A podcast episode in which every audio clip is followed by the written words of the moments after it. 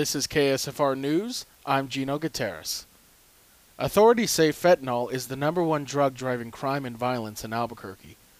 The Drug Enforcement Administration says agents seized two hundred forty-two pounds of fentanyl in the past fiscal year in New Mexico. That's a nine hundred percent increase over the prior fiscal year and well over the amount captured around the state in the previous five fiscal years combined, according to D E A officials. Authorities say fentanyl seizure amounts have surpassed heroin, which dropped to its lowest level since twenty sixteen. The Albuquerque Journal reports despite the seizures, the amount of fentanyl that has slipped through the fingers of law enforcement has furthered an epidemic of overdoses in New Mexico. Albuquerque police are searching for the driver who struck and killed a seven-year-old boy as he was crossing the street with his family.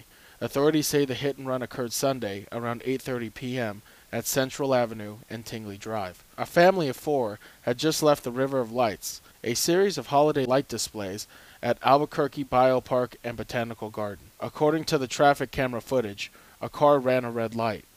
The family was in the crosswalk, and the traffic signal gave them the right of way. The boy's father was also injured. He was taken to the hospital in stable condition.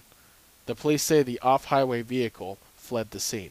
A Democratic-led legislature has approved an overhaul of New Mexico's three congressional districts that would reshape a Republican-dominated district in a southern oil production region.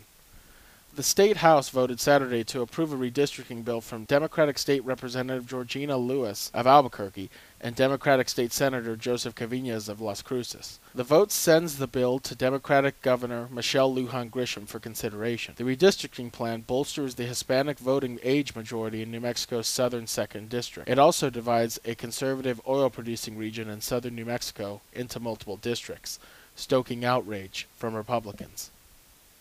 And now, for your weather forecast for northern New Mexico. This afternoon, sunny with a high near fifty-two. Tonight, partly cloudy with a low around thirty-two. And tomorrow, partly sunny with a high near fifty-two. K S F R is a public service of Santa Fe Community College and the Northern New Mexico Radio Foundation. K S F R broadcasts from Santa Fe Community College and streams on k s f r dot org, where you can catch up on the news and public affairs podcasts, music, and the community calendar. For K S F R News, I'm Gino Gutierrez.